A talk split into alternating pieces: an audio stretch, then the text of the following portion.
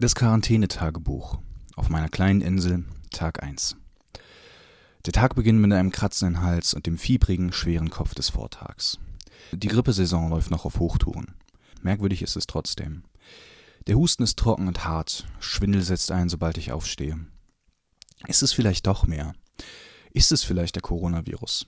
Ich arbeite, wie man vielleicht merkt, im Radio, aber ich arbeite auch in einem Supermarkt, auch noch an der Kasse im Grunde ohne jede Anweisung zum Umgang mit den Kunden in Zeiten des Social Distancing.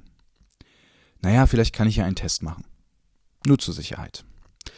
Die Nummern sind schnell gefunden, aber stundenlang besetzt. Vier Stunden und 30 Anrufe später erreiche ich die Fieberhotline der Stadt. Warum rufen Sie denn hier an?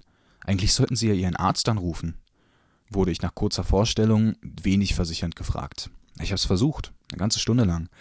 Die Praxis ist genauso überfordert mit dem Ansturm wie die Fieberhotline. Den Test darf der Arzt aber nicht durchführen. Das wird vom Gesundheitsamt der jeweiligen Städte übernommen. Da ich aber weder mit einem Kunden Kontakt hatte, der seinen Gesundheitsstatus auf der Stirn trug, noch in der letzten Zeit in einem Risikogebiet war, habe ich keine Chance. Auf Nachfragen, ob und wann denn so etwas möglich wäre, was es ja in anderen Ländern tatsächlich schon ist, heißt es nur schroff, wir haben Leute, die wirklich infiziert sind, sie sind jetzt nicht wichtig. Das trotz einer chronischen Erkrankung der Lunge? Naja, dann bleibt mir also wohl erstmal nur die eigene Quarantäne, um niemanden anzustecken, sollte es denn so sein. Freunde bieten sofort an, für mich einzukaufen und mich anzurufen, sollte ich Lebensmittel oder Gesellschaft brauchen.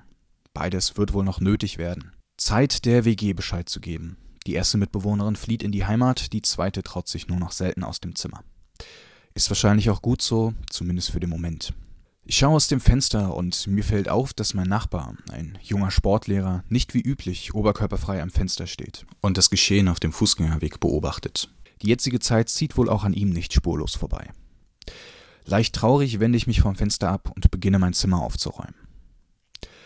Wenn ich die nächsten 14 Tage hier hausen muss, dann soll es doch wenigstens aufgeräumt sein. Zwei Folgen Better Call Saul später bin ich dann auch fertig. Beim Abendessen sickert das Bewusstsein dafür, dass ich die nächsten zwei Wochen allein in meinem Zimmer verbringen muss, so langsam durch. Keine Freundin, keine Freunde, keine Nachbarskatze. Und so langsam, so langsam aber sicher setzt der Blues ein.